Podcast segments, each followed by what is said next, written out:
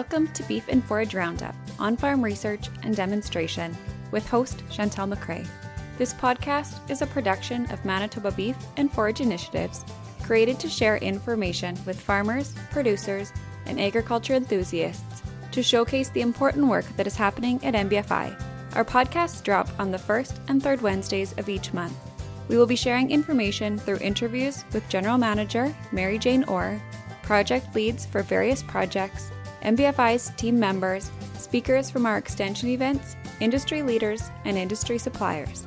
This podcast will dig deep into on farm research and field testing practices related to beef cattle and forage production and efficiency and sustainability of practice in the agricultural industry in Manitoba. We will be sharing information on upcoming training and workshops, field and farm demonstration tours, education materials, and events at MBFI as well as producer profiles from around the province and information on their trials, challenges, innovation, and results. We encourage you to browse our social media accounts and website for links to more information on projects, upcoming events, and important deadlines. Information on our social accounts and website can be found following the show and in the show notes. As always, we encourage you to email us if you have feedback, questions, or topic suggestions for the show at information at mbfi.ca. We are back today with Mary Jane Orr, who is the General Manager for Manitoba Beef and Forage Initiatives, Inc., where she leads a dedicated team to advance the Manitoba beef and forage industry through engaging stakeholders, evaluating on farm innovation, and extension for sustainability of farmers, the public, and the environment.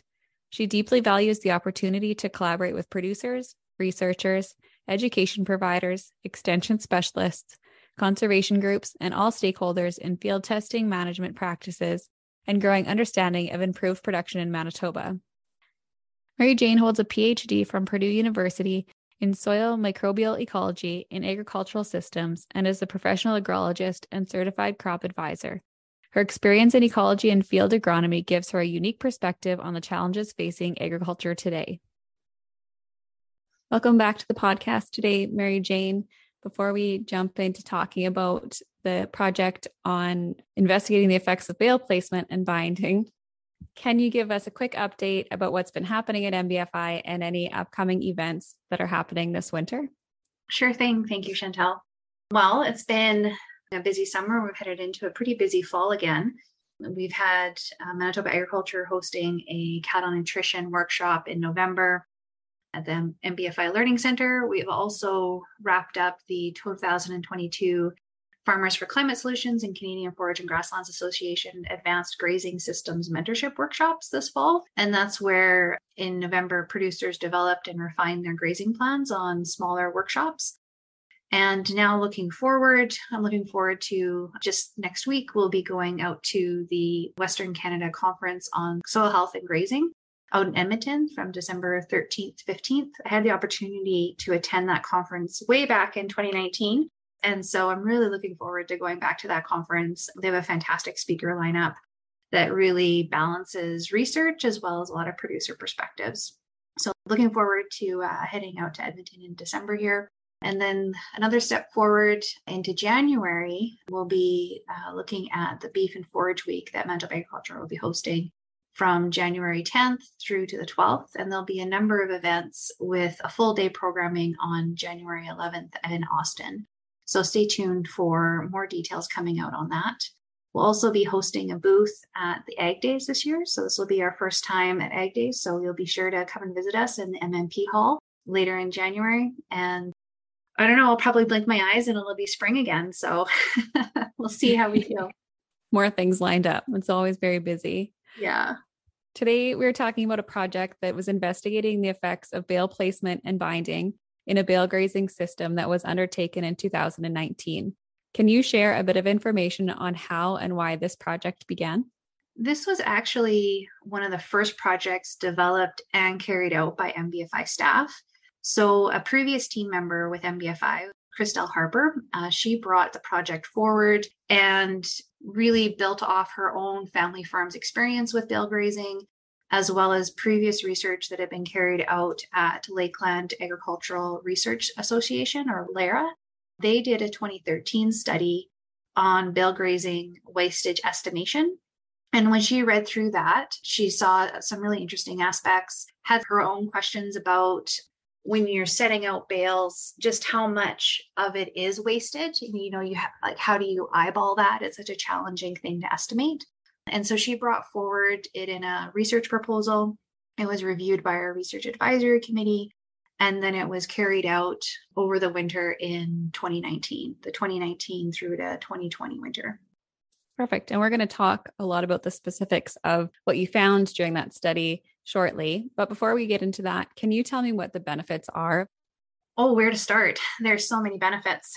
So, a lot of people are using bale grazing, and you can kind of get hung up on the words a little bit, but you can think of it as either true bale grazing, where it's more extensive. And this is a system that we do use at MBFI, where primarily we use it with like a green feed. And instead of making full sized, like 65 inch bales, we might make smaller bales and drop them out of the back of the baler. And then we graze them where they fall. So it's much more kind of extensive. It's fewer bales to the acre, and we strip graze the bales where they were dropped out of the baler and with any regrowth. So that would be really grazing the forage of that field that just so happened to be baled and returned back and all kind of cycled within that one field. The more common application would be a more intensive form of bale grazing, and that's where you're actually importing feed. So you're importing purchased bales that are hay feed that is then placed in a grid system. The spacing of the bales at MBFI, we use 33 foot centers, so 33 feet between the center of each bale. Some people may place them a little bit closer, um, some people may place them a little bit further apart.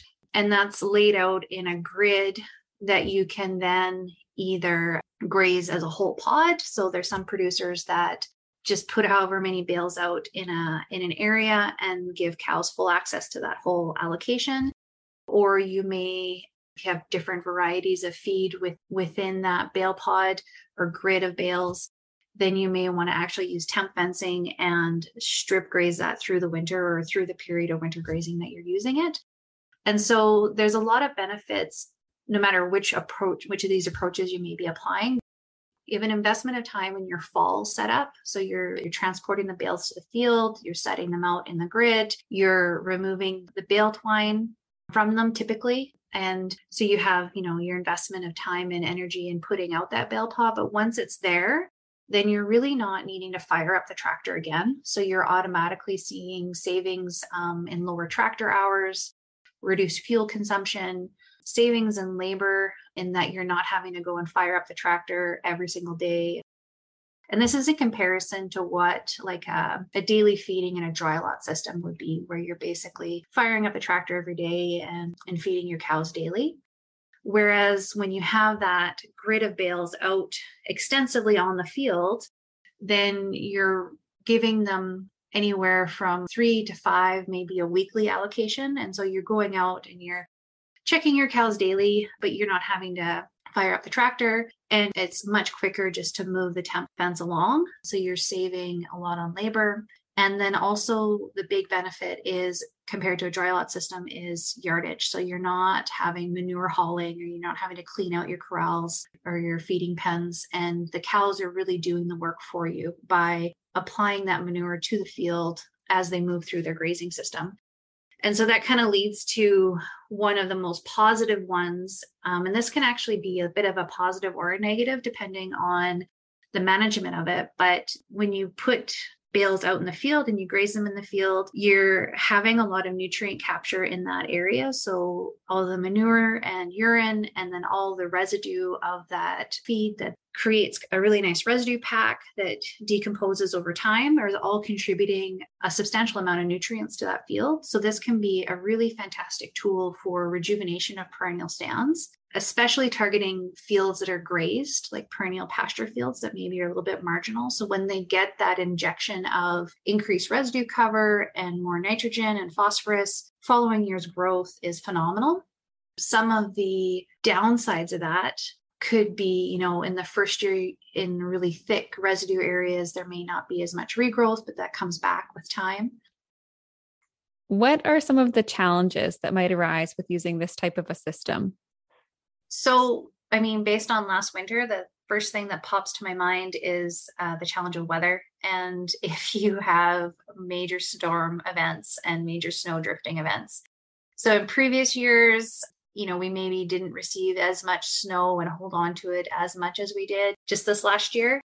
But that can be a real challenge if you're trying to move temp fences and you know you have a six foot drift in front of the next row of bales that can be pretty daunting another big challenge which is as much of a benefit as I mentioned before, is that additional fertility that you get out of bale grazing. That is, if you're being careful and mindful and targeted in where you're placing your bale grazing and really ensuring that where you're placing those bales and doing your winter feeding isn't going to contribute to uh, spring runoff into surface waterways and that all of that fertility will stay where you place it and that it is going into your future years of forage growth. If you're not being mindful, there is a high risk of having all of that fertility that you're putting onto your field running off and causing some issues in terms of excess nutrient leaching.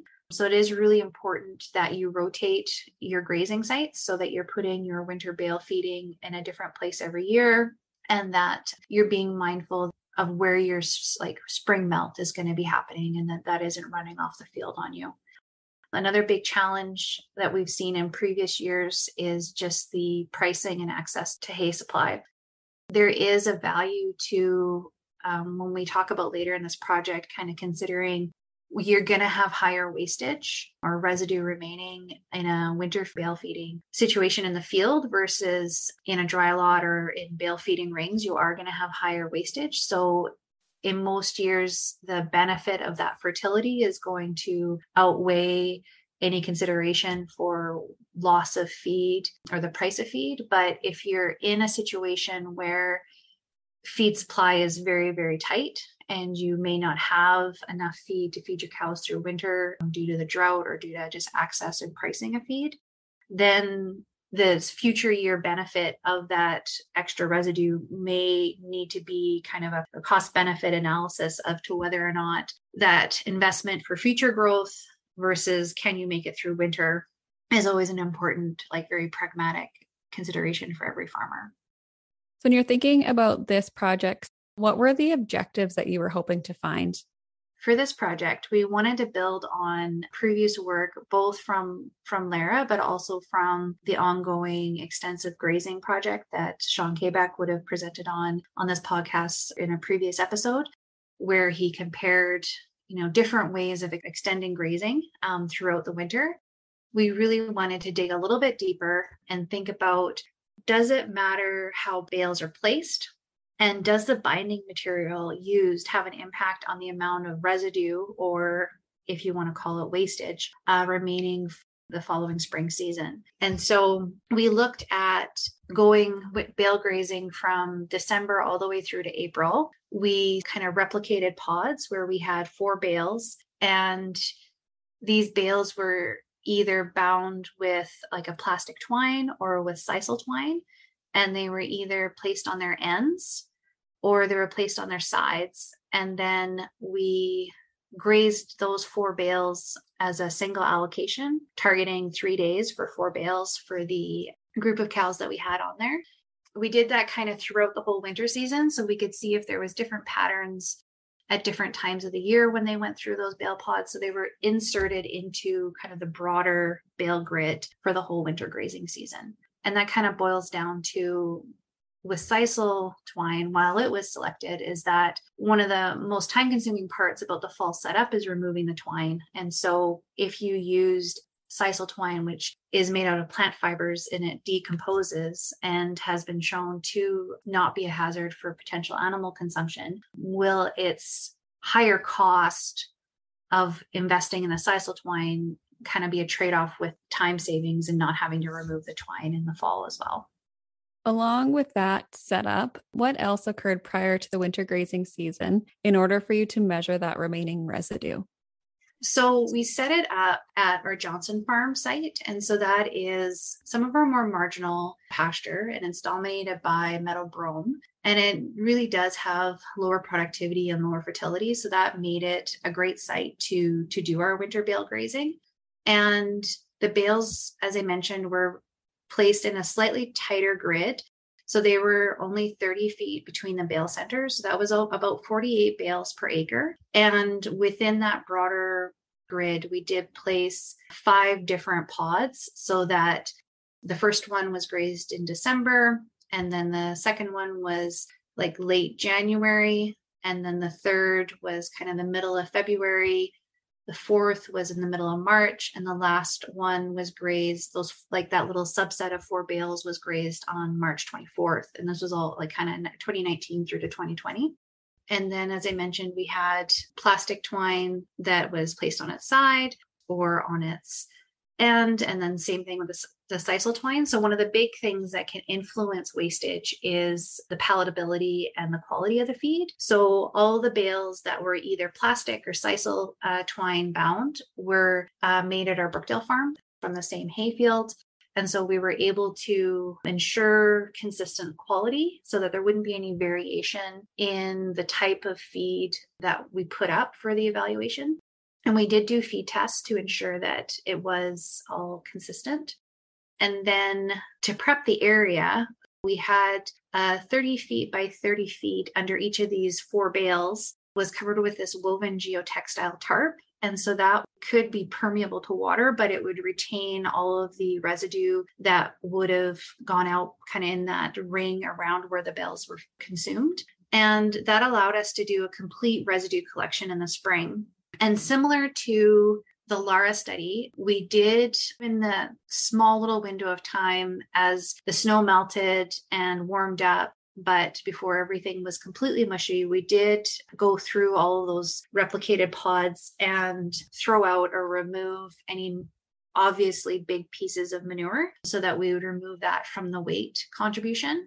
And I should add one big difference from the Lara project. When they evaluated bale grazing, their system was a little bit different in that they set out bales in a grid. They only placed them in one orientation and they controlled the cows' access to those bales. So their access was just from like nine in the morning till 4 p.m. And then they were moved out of that bale pod and housed, kind of bedded down in a different area, and then kind of moved in and out every year because I really wanted to see just the action of feeding wastage from that. So our evaluation was very much how a farmer would use bale grazing in the field. So the cows did have complete access to everything that had previously been grazed. So we didn't do any back fencing and they would graze the next allocation every three days on average. And so we did see them, they would kind of go from eating other bales and then have an allocation to these four bales on project. And then they kind of get moved into the next move again. So the tarps were an incredibly important piece. There was definitely a learning curve in figuring out how best to orientate them and roll them out and pin them down to the ground. And I'm really surprised we didn't lose all of our summer students at the beginning because summer students start in May.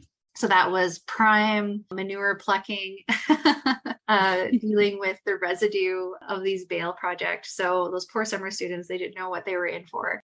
And I should say each of those orientations and binding types was randomized within those four bales in each one of those five kind of replicates areas. And so when it rolled around to spring, there was quite a challenging learning curve to figure out okay, how do we get a total weight on all of this residue that's there. How do we make the judgment call on removing the manure that is independent manure versus fully integrated manure? And so we did have to reach a point where we had to kind of make a judgment call and say that the amount of manure that was very fine particle would be consistent across all of the bales and kind of assume that there would be a margin of error in what the actual like hay residue wastage is versus the additional contribution of the manure weight in there. But we did do our best effort to remove all of the excess manure that was there. So come around spring, we try to deal with the manure that was in the pack.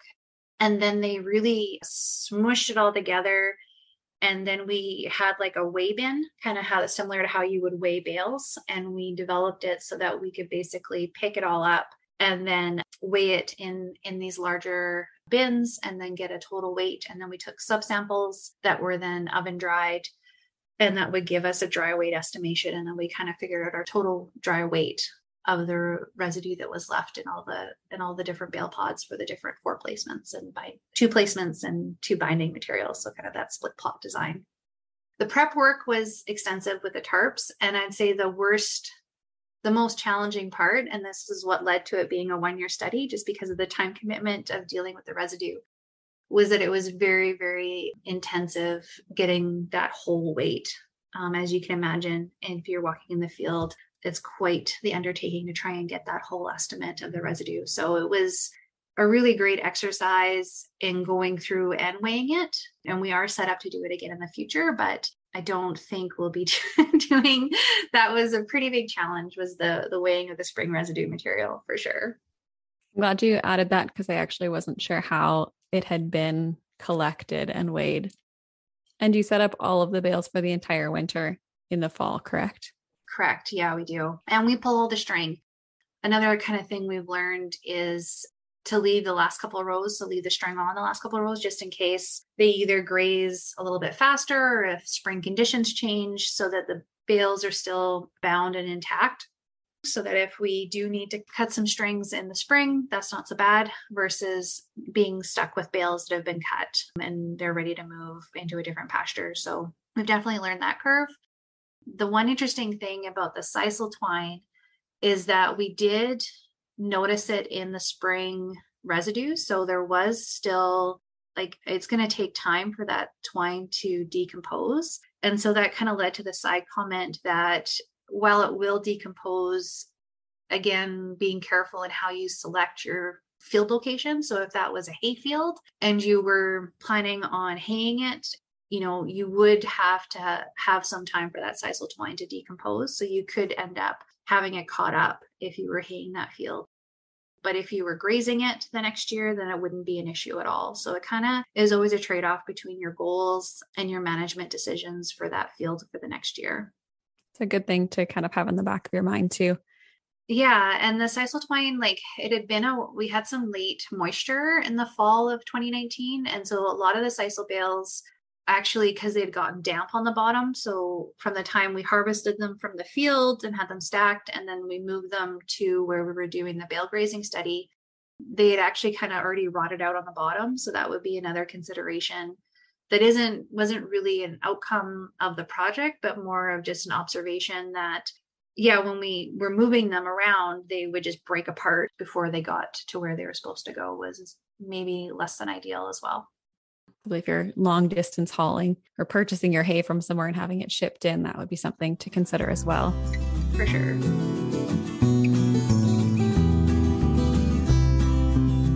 What did you find for differences in consumption between the different twine types? We really didn't see a major difference in consumption or vice versa, like how much residue was remaining afterwards between the two types of binding material or even between whether or not a bale was end placed or side placed. Like there was enough variability in the data that we really didn't see a clear statistical difference between any of the four scenarios. There was a trend towards the sisal twine end placed. The average was slightly lower, but overall, across all of them, it was fairly comparable and it really ranged around that 30% residue. So, kind of the 70% of the bale was used by the cows. And so that is quite a bit higher than when we looked at what the results were from the Lara project, where their results were more like the 12 to 14% wastage that really I think we didn't evaluate moving the cows in and out. So I think where you have a lot of the increased spoilage or wastage or contribution to next year's fertility, however you want to look at it, is due to the cows bedding down where they're eating. And so we don't set out a separate area for the cows with straw to bed down in, or they're sleeping where they're eating, if that makes sense. So you do see that higher level of, of spoilage when they're bedding down and urinating and defecating where they're eating. So they will not want to eat through that. And so you do end up having lower utilization where you're having them bedding down in their feed. Do you think that that would be different if there was straw provided as well? Yeah, I'm not sure. So, one thing that I should have mentioned as a concern earlier is uh, having appropriate shelter that ties into you know where you're picking your field location. So where you're setting up your bales you need to make sure that you have adequate winter water access and that you have adequate shelter because you are having your livestock out on land. And so at the brookdale farm we have not with the bale grazing but with the corn grazing we have put out straw in like some of the lower lying areas of the field and it does help but with the bale grazing no like they seem to kind of eat out a little hole of where the bale is in the kind of depending on how thick the snow or how heavy and high the snow is and they tend to kind of hunker down in where they're eating. And palatability of the feed will make a difference as well. So this was a fairly high palatability so this is an alfalfa grass high quality feed, so its palatability was pretty high. But as soon as they're bedding in it, it, it just adds to to spoilage. And I mean that's pretty well recognized. I mean, that's why bale rings are pretty effective in that it keeps the feed in where the cows out of, they can just get into it to eat. And so you have lower wastage. But it's that trade off balance between is it actually wastage if it's providing residue cover to your ground and that you know improves your water infiltration into your field and providing a nutrients fertility for next year's forage growth. It's really probably a three year contribution of fertility for that perennial pasture stand. So it's always a trade off there in terms of is that a negative or a positive? And it probably boils down to each operation and where they're sourcing their hay from and how expensive it is and if they can afford to have it go down as fertility or if it has to go into the cow yeah, I was going to say it sounds like it's very dependent on your mindset on completely yeah. what you're wasting or gaining, depending on how you think about it.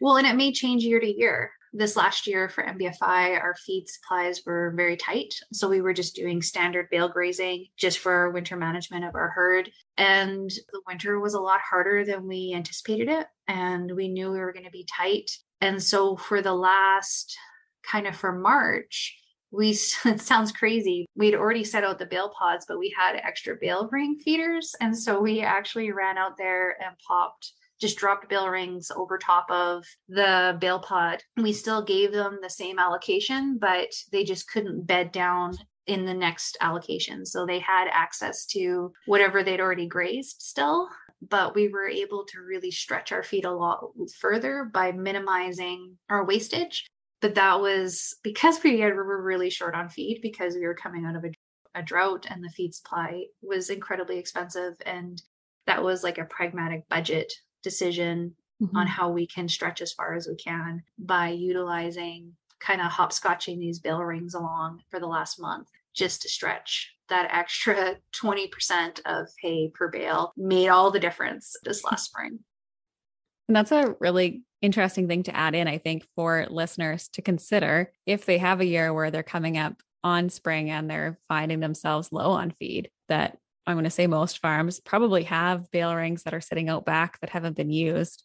And if you can fix them up and then use them, it's a bit more hassle and a bit more time, obviously, but it gives you that option of not having to try and scramble for feed or if there isn't feed available or it's at astronomical prices. You don't have to try and get that to add into your program. Well, it was all of the above. And I don't think we're any different from a lot of other operations in that we were trying to look at all things on the table. Last spring, we also brought in pea straw and added liquid feed to it to supplement stockpile grazing in the spring. So it was like we we got pretty creative in just how we could stretch what we had as far as we can. And that was specific for the challenges of that year. In any other year, we would be more than happy to see that as an investment in the next growing season's forage fertility. And so I think it's, it's probably going to be very operation specific and what their threshold of investment versus you know utilization efficiency is always going to be a trade-off and dependent on each person's thresholds. But for this project, the main takeaway from the variability that we saw across the five pods, the four bales replicated and kind of randomized, was that it really didn't statistically show a difference, but visually, our experience has been a preference to place bales on their side because we find when we place them on their ends, they do slough, like the sides of the bales slough down. And you can see kind of a, a, more weathering again depending on weather conditions if you have really strong fall winds it can kind of rip away quite a bit of, of the forage and cause it to become more weathered before they get to grazing it. And so for us, we in our general management, what we've taken away from Shawn Cabak's extended grazing studies and from our own farm application of bale grazing is to place bales on their sides. We use 33 foot centers, having them on their sides kind of with their backs against the wind, if that makes sense, so that the face of the bale isn't in the you know prevailing winds so that the wind isn't peeling the bale apart depending on how sheltered your areas are that's been found to kind of have the bales remain more intact. So that's kind of our our personal opinion of what uh, works better. But the project didn't indicate a significant difference.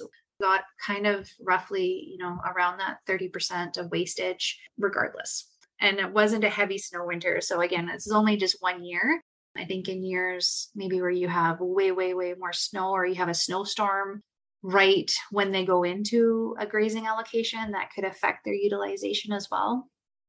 We were also looking at economics during this project, and labor was included. So, what differences were there in labor time and cost between the different treatments, knowing that the sisal twine was left on and the other twine was removed prior to their grazing? So, we are assuming our fixed costs are going to be the same for the bales. So the cost of making the bales was the same. The cost, uh, like actually cutting, raking, baling, any kind of value that we would allocate to where the bales are going is all being considered the same.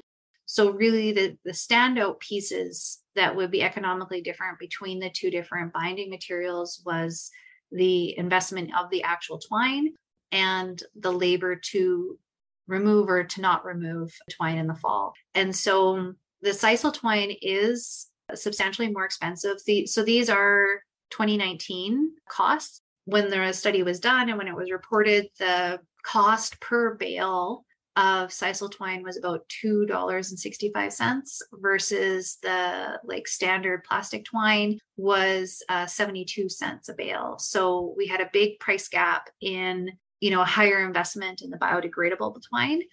But the labor to remove the twine, it was valued at $25 an hour. And we said that it takes us about five minutes per bale to remove twine. Now, that could vary quite a bit depending on if you're having your kids remove the twine, it's probably going to be pretty cheap and take them much longer. but we uh, kind of gotten pretty efficient at like kind of cutting all the strings, bringing the strings all together and then wrapping them around. I've had some staff wrap it around a hitch on a quad and just pull away, and that pulls it simply out. For me, I've done it where I use like a long wrench or a long heavy duty screwdriver and wrap around the screwdriver, and that gives me the leverage to rip it out, all the strings together. And so if you assume that $25 an hour, five minutes per bale, that works out to about $2.08 per bale in labor. And so actually the plastic twine came out a little bit more expensive at so $2.80 a bale where the uh, sisal twine bales were 265 a bale in 2019 just for the twine so it's like a 15 cent difference given the very like how you would maybe adjust the labor I mean, you really could say it's a bit of a wash in terms of there being like a price point difference. What we didn't account for is if you had any labor to walk the field and pull the sisal twine and if it was a hay field. So if you were grazing in the next year, the sisal twine really wouldn't make a difference because it would all decompose over a year or two. But if it was in an annual crop, if for some reason you decided to put your bale pod on an annually cropped field, or if you're looking at putting it into a hay field and you were wanting to cut and rake that growth the next year, that sisal twine would get bound up and affect next year's harvesting. So again, it's all all depends, but uh, it really didn't stand out as one being a really clear winner over another, and that it would ultimately boil down to preference and what works in your system. Throughout kind of all of this conversation, a lot of it is dependent on how producers think and what their values are and what's really important to them on their farms. But just generally, why is all of this important to share with producers? Well, I think people should think about extended grazing practices because there are savings to be had in minimizing equipment use. I mean, that alone, I think, is a big win to consider, especially with increasing fuel costs and increasing emphasis on consideration of our carbon footprint. And we do know that feeding bales on the field in perennial pastures are contributing a lot of residue and fertility that is going to see a lot more forage productivity and that's going to be a net win for future grazing capacity. So you really are investing in your future growth potential of your field. A modest would be doubling your forage productivity like some studies have shown your forage productivity being five times more forage the next year. You're going to have some areas of thick residue where the grass won't grow through but um, just the gains you see in building the structure of your soil, the quality of your soil, and the fertility for forage growth is it, it can just completely turn around a marginal pasture. Like it, I've heard some speakers promoting the management practice as really kind of being a, silver bullet to kind of just flipping a marginal pasture on its head. And so that just as a, a, means of rejuvenating your pasture is a pretty straightforward, low cost way to do that. I mean, you just put bales out on a marginal area you want to improve, feed your cows out there, you know, assuming that you're making sure they have shelter and they have access to water and that there's not going to be any negative environmental outcome from any spring runoff from those areas. So there's just a lot of benefit to be had from from bale grazing and it has been something that's been around for quite some time and I think a lot of producers have adopted it already. Where there's areas to kind of tweak it to make it even more efficient, I think is where you can play with if you're putting out mixtures of feed quality. So some may include like a lower quality feed with a higher quality feed and kind of mixing that in one allocation and then strip grazing it all the way through. Another consideration as a potential challenge is that with any management practice, your animals have to be well suited to it. So there are some animals that may not thrive under extended grazing practices. So it is that is an important consideration if you're thinking of switching to it is that you may have to have a backup plan if you need to pull some cows that may not thrive or be competitive enough because if you don't have enough access for grazing high quality feed when you give them the next allocation you could run up against some cows being outcompeted and not getting the same access to the same quality of feed and then them kind of not having the higher performance that you may want to see or maintaining their body condition at the right level that you want to see them maintaining it at. For us at MBFI, it's something that's a practice that we've studied in the demo projects that we've mentioned from Shawn Cabak's extended grazing and then this evaluation of residue, but it's also a core practice that we implement every year that just makes sense for our cost of production and for really improving our land as we go forward. Are there any next steps for this project or any further research that you're doing kind of with this idea in mind? Not currently. I think, as I kind of alluded to earlier, a big barrier on the labor side was just to do it again. We have all the equipment we need to do it again, but it was an enormous time commitment to gather those residue samples and process them and dry them. And and we didn't see anything that like a trend that maybe looked really promising versus like if we did another year we could kind of flush out a, a closer detail. So i think really the takeaway message that you are going to have wastage or you are going to have residue from bale grazing and that when cows are bedding in where they're feeding you're going to have higher wastage and if another like if a question comes forward that we haven't thought about yet or like if a producer has a certain angle that they wanted to evaluate there's uh, always on the table to, to do the study again or to tweak it in a way but right now currently within the staff we're we're not planning on weighing all that residue again anytime soon And is there anything else about this study that you would like to share with the listeners before we wrap up today? Only that there are a lot of resources available on really detailed costs of evaluating winter bale grazing. Like I mentioned, and I believe we've had a, a previous podcast episode from Shawn Cabak on this, and that there's a lot of resources available on you know the things you need to think about when you're setting up bale grazing. And there's also a lot of producers that are really successful in using this on their operations. So you'll probably be not too far away from a neighbor that is already doing this and seeing a lot of benefits from it. Perfect. Well thank you so much for joining me again to discuss another project and i'm sure that we will be talking to you again soon. Thank you very much chantel the research programs and daily operations at mbfi would not be possible without funding from the Province of Manitoba, Government of Canada, and Canadian Agricultural Partnership, as well as partnership with Manitoba Agriculture, Manitoba Beef Producers, Ducks Unlimited Canada, and the Manitoba Forage and Grassland Association. Thank you for joining us for another episode of Beef and Forage Roundup. For more information on the on farm projects or upcoming extension events, please visit us on Facebook, Instagram, or Twitter at MB Beef and Forage.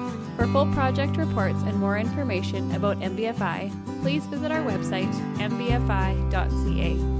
If you have feedback on the show, questions about content, are interested in becoming a project supporter, or want to submit a proposal for a research project topic, please email information at mbfi.ca. If you enjoyed this episode, please rate, review, and subscribe to ensure you don't miss an upcoming episode. We've got lots to share.